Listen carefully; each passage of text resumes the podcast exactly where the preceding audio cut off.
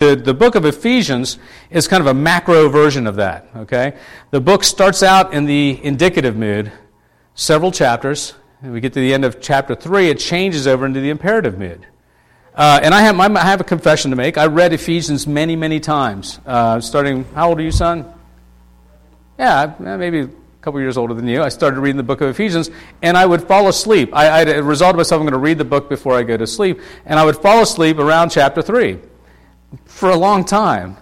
And I, and I think that we as Christians kind of fall asleep sometimes at chapter 3 because we can rest in what God has done for us. We can rest in the indicative mood of, of, of the wonderful things God has done for us, the wonderful plans He has for us, what He's done uh, in Christ for us, and we miss the imperative mood. What do we do about that? Okay, I used to go to a church that we, uh, we joked around and called the indicative mood church. This is Bill Hulligan's name for Riverside Bible Church, the indicative mood church, because we camped out in the indicative mood. Uh, it's a great place to camp out. God is sovereign. You know, He chose us. You know, all that is wonderful news of what Jesus did, but, but that's not the whole Scripture. And so the book, the, the book of Ephesians is kind of two parts. It's part one is the indicative mood, and part two is the imperative mood. And the indicative mood is great. Uh, we're spiritually blessed in Christ. We have obtained an inheritance. We've been predestined according to His purpose. Uh, we, uh, you know, Paul gives thanks. Uh, by grace you were saved through faith, that not of yourself. We're one in Christ. Um, the mystery of the gospel is revealed. Jesus is, is, is the uniter of Jew and Gentile, the cosmic reconciler and unity in the body. And then we, we start talking, we, we start changing now in chapter 4, unity in the body. Uh, we start getting admonitions uh, to what the new life in Christ looks like. Uh, put away falsehood. Speak the truth. Be angry and do not sin. Don't let the sun go down in your anger. Give no opportunity to the devil. Let the thief no longer steal. On and on and on, we start getting these imperative moods. Those are grounded in the indicative mood. The only, re- the only way the imperative mood makes sense is to understand this by grace we're saved. The, the imperative mood, why people are scared of the imperative mood, is we don't have, want to have a checklist, like Alex mentioned, of salvation. We don't want, we know that it's wrong to have a checklist. You know, I have, I have Muslim friends. Uh, you know, they, they, you know, my daughter visited a mosque this week. I mean, the, these people are, are good people, you know, they really are. Uh, they don't want to kill us. Uh, they, they, they, they love Jesus. They believe that Jesus is divine. They believe he was uh, born of a virgin. They believe he'll come again. They, they believe he's the Messiah. But they don't believe that he died for their sin. It's a huge difference, right? It's a huge difference. Now, I want to ask you today do you believe Jesus died for your sin? It makes a difference. It makes a difference of why we do what we do, right? So we can have a, a wonderfully moral looking life. You know, I don't drink and what's that thing? I don't chew or go out with girls that do or all, whatever that is. You know, I don't eat pork. I don't uh, go to movies. I don't wear fingernail polish. Well, I really shouldn't do that anyhow. Um, all these things, right? Uh, do those make us right with God? No, we know that they don't. But it's, it's not like it's not like Christian living and discipleship is bad because God tells us to do these certain things. And you know what it is. You can read His Word. I just read some of the imperative mood verbs. But it matters why. And the reason why is because Christ died for sinners. Like Pete said, you know, while we were yet sinners, Christ died for us. And, and that indicative mood sets up the imperative mood. So as we go through the rest of Ephesians, we see all these commands to walk in love. Walk in love. It's a, it's a command. A sexual immorality must be put away. These aren't just suggestions, these are commands. If you're caught up in something you shouldn't be caught up in, you need to repent of that thing, man, and get rid of it, right? And you need to do that. Why? Because Christ died for you, and He created us. You know, here's what's interesting when, when, we, when we look at the in, when we look at the indicative mood. Um, a lot of people miss this. Um, we were chosen in Him before the foundation of the world. Why? Anybody know? To do good works. Is that interesting? So we move through, and we move through the whole uh, uh, chapter five uh, of family relationships. Children, be obedient to your parents. You know, employers, uh, be nice to your employees. Employees, do what your employer says. Uh, submit to one another. Uh, wives, husbands, wives submit to their husbands. Husbands, love love your wife as Christ loved the church. All these commands.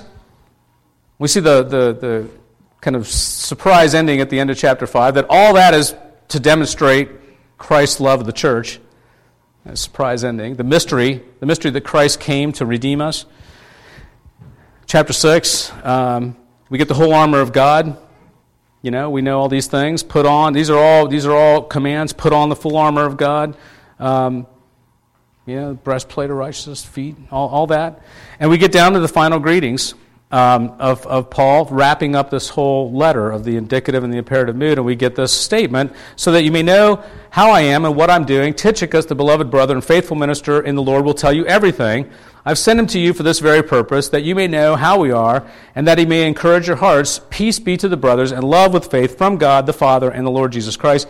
Grace be with all who love our Lord Jesus Christ with love incorruptible it's easy for us to like brush over the the uh, the uh, greeting and the and the the ending of, of, of letters. It's like, oh yeah, that again. It's just like you know, dear, you know, Peter, love Tom at the end. I mean, you know, kind of you can take off the, the salutation and, and, and you can take off the ending and you just get to the meat of the letter, right?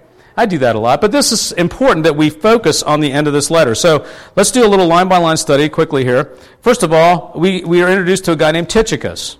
Let's all say Tychicus. Ready? Tychicus. Isn't that a cool sounding word? Let's try it again. Children, come on. Ready? Tychicus. Isn't that a neat word? I think uh, if I had a son, I would name him Tychicus. Um, I don't have a son, so I wouldn't name him Tychicus. But uh, actually, if anybody ever accuses you of pronouncing the word wrong, you can pronounce it in the Greek, which is Tuchikos. Tuchikos. Okay? Uh, but we say Tychicus. Look, who is Tychicus? Anybody know who Tychicus is? You don't know who Tychicus is? He's yeah, he's kind of obscure. He has these names in the Bible. You come to him and you just kind of, and, and you read on. Tychicus is actually kind of famous. He's Paul's. Uh, I looked it up in the dictionary, and uh, what's what's funny about this is that uh, uh in, in in the Bible it says uh, Tychicus, the beloved brother and faithful minister in the Lord. Okay, so I look up in a Bible dictionary who is Tychicus, and it says he's a beloved brother and faithful minister, uh, along with Paul. And, and that's who he is. We don't know a lot about him. He's mentioned in Acts. Uh, he was uh, probably from Asia. Uh, now, look, when you read Asia in the Bible, it doesn't mean China. Okay, it means Asia Minor or part of Turkey, what's now modern day Turkey. Paul's missionary journeys, he went all through that area.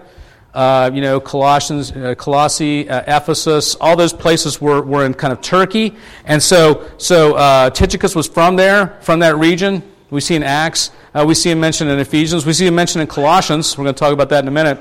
Anyhow, Tychicus is, is a co-worker, a co-worker of Paul, and uh, a friend of the, in the gospel. You know, I kind of I kind of see you know our relationship that way too.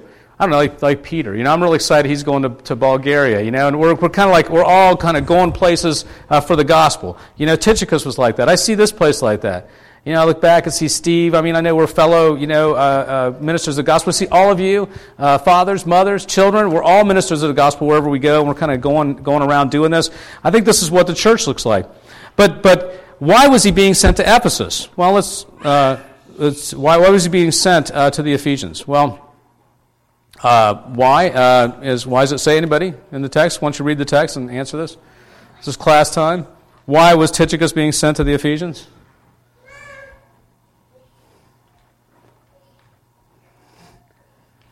Anybody? Okay, I'll call on my children. Children, why is Tychicus being sent to the Ephesians? Yeah, yeah, he was, he was sent there to, to, to give him news of Paul and how he's doing, right? Uh, that's cool. Now, what's what's interesting about this, and this gives us a little problem. A lot of people say the Bible isn't really true, and that I don't know why people go through so much trouble to to try to undermine Scripture. Well, I do. The devil is out to do it. But people say, well, Paul didn't really write Ephesians, it was somebody else, and he didn't write Colossians, it was somebody else. Well, you know, why, why would we even ask that question? I mean, it does, doesn't even make any sense uh, that, that we would uh, question that. It says Paul, an apostle, I mean, he starts out the letter, it's from him.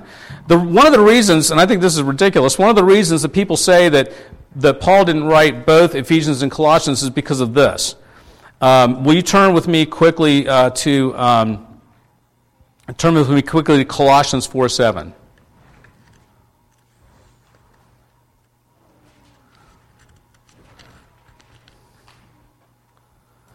And read that there, and you'll see it says, Tychicus, I will, Tychicus will tell you all about my activities. He's a beloved brother and a faithful minister and fellow servant. I have sent him to you for this very purpose, that you may know how we are and that he may encourage your hearts. Doesn't that sound a lot like our passage? in Ephesians. What's Ephesians say? Uh, Tychicus, the beloved brother and faithful minister, the Lord will tell you everything. I've sent him to you for this very purpose. I mean, it's almost identical wording. So people say, look, that can't be the same guy writing that, right? Somebody uh, copied from one of the epistles into this epistle? I mean, I think that's a dumb argument. Like, why wouldn't they copy other stuff? Why that one thing? I think the obvious reason here, uh, how we can explain the similarities between these two passages, is the same guy wrote both of them, and he's sending Tychicus to both of these places with both of these letters at the same time, and these letters are meant to be circulated around the Christian community. So it's not surprising. I do that, and, you know, Paul didn't probably didn't even have Microsoft Word. I cut and paste all the time. Like if I'm writing a letter, I say, oh, that's a pretty good thing. I'll cut that out. I'll stick that there. And, and you know, I think uh, this is not uncommon. Uh, that, the, the Paul would say the same thing to the people in Colossae as he would to the people in Ephesus. I mean, I don't see any problem with that at all. So, so uh, when, when you hear that, when you go back to Colossians and see that, you may look in some commentaries, oh, this was, you know, copied or something like that. That's a bunch of baloney. Uh, that's not true at all. Paul wrote both of these letters, and, and they're what they are. So um, here's um, I want to I want to kind of get into some applications here real quick. What is uh, what application can we make of Tychicus's life to our lives today? So look, we read the Bible. The Bible's there for a reason. God tells us, uh, you know, gives us His word. What application can we make?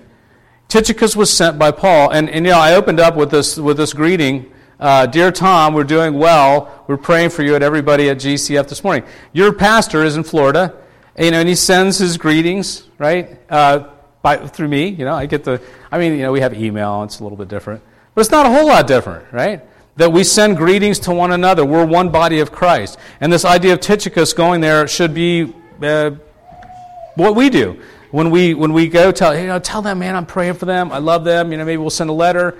You know, Peter, I'm going to have his card on my refrigerator right? And, and be thinking about him. If, I, you know, we, we may send him letters, and we do that to one another, right?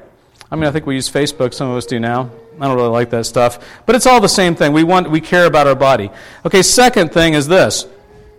Um, um, Ephesians concludes with the same two words that begin the letter. Okay, I'll give you a hint. Ephesians 1, 1 and 1 2 says grace, uh, Ephesians 1 2 says grace to you and peace from God our Father and the Lord Jesus Christ. And Ephesians 6 23 says, uh, Peace to the brothers and love uh, with faith from God the Father and the Lord Jesus Christ. Grace be with you.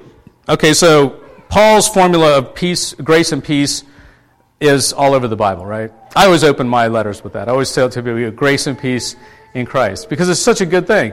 Look, if, if there's two things that really are important, it's grace, what God's done for us, and it's peace, what how we uh, how we um, how we live in knowledge of grace. When you know what God's done for you, there's peace and there's rest. Because God has done it, right? God is the one who's done it. He has achieved the victory. The Lord Jesus Christ died on the cross and rose again, and he showed God what he'd done, and God, de- God declared him, declared it finished and, and over, and once and for all good. We read in Hebrews, you know, that Christ entered the holy places and became our once for all sacrifice. Look, in light of that, in light of that grace, we have peace. And I want to break this down just a little bit, just a couple more minutes, give me. It's not very long, sorry about this. But it's, I think it's important. Why is the order reversed the, uh, here? Okay, look at this. If you look at the beginning of Ephesians, it says grace and peace. If you look at the end of, the, of Ephesians, it says peace and grace. Well, there's a kind of a sandwich in Ephesians of peace. And I want to look at peace. And, and peace is placed in a very prominent place in the Greek language. So we should look at the word peace and, and wonder why God is, what, God, what is God telling us? What is God telling you right now through His Word by, by this, this placement of the word peace? Well, peace is emphasized, and peace is a theme of Ephesians. There's, it's all over Ephesians. It starts out grace and peace to you. Uh, we look, we get down to verse four, uh, eager to maintain the unity of the bond and peace. We see in six fifteen uh, the gospel of peace. It's like the shoes of our feet. But in the middle of Ephesians, in the most important part, God tells us this in Ephesians 2 11 through 16. And this is important what God tells us about peace. Ephesians 2 11 through 16. Therefore, first of all, he says, By grace you're saved through faith, and that not of your own, lest any man should boast. Right? And he says, Therefore, because of that, I'm in, I'm in Ephesians 2.11. Therefore, remember that at one time you Gentiles in the flesh called the uncircumcision. So he's speaking to Gentiles here. By what is called the circumcision. This is the Jews. Um, which is, which is made in the flesh by hands. Remember that you were at that time separated from Christ, alienated from the commonwealth of Israel, and strangers to the covenants of promise, having no hope and without God in the world. That's a pretty bad situation to be in, right? He says, remember that. But now, but now, that's a great study to do, by the way. Go through the Bible and look at all the but nows. It's great. But now, in Christ Jesus, you who once were far off have been brought near by the blood of Christ. For he himself is our peace, who has made us both, both one, and has broken down in his flesh the dividing wall of hostility by abolishing the law of commandments expressed in ordinances, that he might create in himself one new man in place of the two. So making peace, and might reconcile us both. Who's the both? Jew and Gentile in this, in this case. Might reconcile us both to God in one body through the cross, thereby killing the hostility. And he came and preached peace to you who were far off, and peace to those who were near. Through, for through him we both have access to one Spirit and to the Father. So then, you are no longer strangers and aliens, but you are fellow citizens with the saints and members of the household of God, built on the foundation of the apostles and prophets, Christ Jesus himself being the cornerstone, all joined together, and so forth. This is really, really important. This is so huge. Folks, please bear with me. This peace and reconciliation go together. Okay? Peace and reconciliation go together. The peace in now now peace if you look it up in a, in a lexicon uh, peace the greek word is irene irene and it means it can mean kind of three different things and it's kind of the way we use peace uh, peace can mean harm, harmony and like tranquility. Like uh, children have you ever heard your parents say just give me some peace am i the only parent that ever said that? Yeah. Just give me some peace. What do we mean by that? I just want some peace and quiet. That just means like, you know, tranquility. You know? Um, that's one way. Another, another sense of peace is, is like health, like good health, in the shalom sense of, of the Hebrew shalom. Peace meaning good health and, and, and good, may it go well with you. Finally, the third meaning of peace in the Bible is, is, I think, the sense that we're talking about it here. It's a reconciliation sense of peace. To make peace between two enemies. Okay? To make peace between two enemies the absence of war, as it were, right? To make peace between two enemies. And God makes peace between us and Himself. We're His enemies. By how? Through the cross. Right? So through the cross, God reconciles us to Him, and part of reconciliation is to make peace. Where there was hostility, now there's peace. And, in, in, in and let's just look at some of the, I got three uh, uh, applications here. One, Jesus brings peace uh, and reconciliation between you and God. That's what he came to do. He reconciled us through the cross. He reconciled us through the cross. He made peace between us and God because there was not peace. There was enmity, there was war, there was hostility. Secondly, especially in the near context of the chapter, but I think it applies to us today, he made peace between the Jews and the Gentiles. Okay, that's exactly what he's talking about here in Ephesians 2. In fact, in much of the New Testament, the idea to the Jews that the Gentiles were on level with them, that was like unheard of, man. You know? I mean, that'd be like, you know, to, that'd be like us saying, you know, to us, you know, I don't know, like, like monkeys or something are on par with us. I mean, the Jews looked at the Gentiles as, as like subspecies of human, right? I mean, they weren't even, they weren't even allowed to, to eat with them, much less they intermarry or anything. I mean, they were like, they were like dogs, right? And Jesus comes and reconciles them. And, and we have this ministry of Paul going all around saying, hey, guess what? You are both equally heirs in Christ. Jesus is like, what? Man, for 2,000 years we've been doing the opposite, right? The Gentiles are like, really? You know, we, we don't have to stand on the outside. You know, we're, we're in. And there was a lot of hostility, right? Because even though they knew that, you know, they'd argue with one another.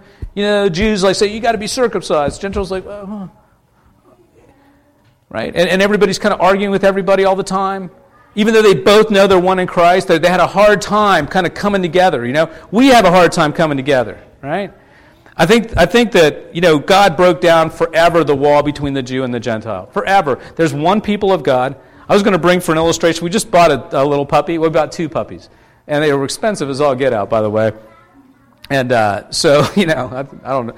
This little poodle, standard poodle pup, it's got a pedigree, like a really long one. So we, would register with AKC, and you can get like, I don't know, 15 generations of, of this poodle. You know, I know that better than my own. I, I don't even know my own generation that, that far back. Well, on one side we do, but, but this pedigree is like really important because this proves that the poodle is authentic. Right? It proves the poodle is a good poodle. Now, she's a good dog, but, but that, that, that pedigree is important. And, and it costs a lot more money to get a dog with that pedigree, right? Why? Because it proves the poodle's authentic. It proves the poodle's really a poodle. You know, it's like mom and dad, you know, these great poodles, this long line of poodles. Uh, this is kind of a ridiculous analogy, but there's this long line of great poodles, and now we have our poodle named Duty, Duty the Pootie, and uh, the Beauty. I don't know. What's her name? Blackie? I don't know what we call her. Lady. Well, we don't know what her name is yet, but, but anyhow, the, the pedigree shows her authenticity, right? And that's what the Jews did. That's how the Jews saw themselves, right? They had, they had a pedigree. They, they knew it all the way back. They knew what tribe they were from, right? They all came from Jacob. They knew their tribe. They knew all that stuff. And, they, and they, that's what they would show to God. It's like, see, I'm authentic, one of your people. And they've been doing that for millennia.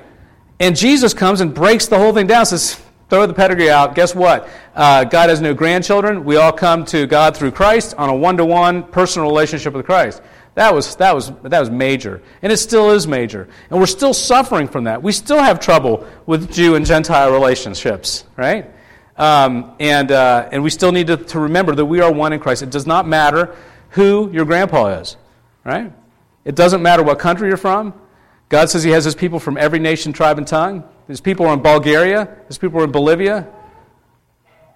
You know, His people are in, in, in, in everywhere right? And it doesn't matter where you come from. And, and, and that reconciliation, Jesus brought that peace and that reconciliation. He reconciled all people groups to himself. And so when we come to him, it doesn't matter what you are. We're, we're Christ. That's, that's who our, that's, that's who our, that's our, that's our race. Uh, there, there is no such thing as race. Race is just is, is, is obliterated in Jesus, right? We're all one in him. But here's the final thing is that Jesus brings reconciliation between the, among the body of Christ. So, so the Jew and Gentile example, if they could do it, and if God expected them to do it, why can't we do it? Okay? Why can't we do it? Why do we put up these walls between ourselves? Why do we build these walls as Christians that, that, you know, that, that, that separate us? You know, you could separate over 150 different things easily uh, that, that I could think. I started making a list uh, last night. I ran out of things, you know uh, that, that we can disagree about. We could disagree about so many things, right? Um, I don't know, Arminian or a Calvinist. You know, I don't know, Ordo Salutis. Uh, does a, you know, do you do you do you accept Jesus and then you're regenerated, or are you regenerated and then you accept Jesus? All these things that we you know kind of ponder all the time. Look, a doctor one time told me. He said, "Look, Tom, I, uh, I said something wrong with my ear," and uh, he uh, he said it could be two different things and he tells me to be one thing, to be the other thing. I said, well, which one is it? You know, it really matters. He says, well, you know what? The cure for both of those things is the same thing. Take antibiotics. So, so the antibiotics will cure it if it's, if, it's, if it's condition A, it'll cure it. If it's condition B, if it'll cure it. So he says, you know what? I don't see any reason to go do further tests to determine which one of those it is because the cure is the same.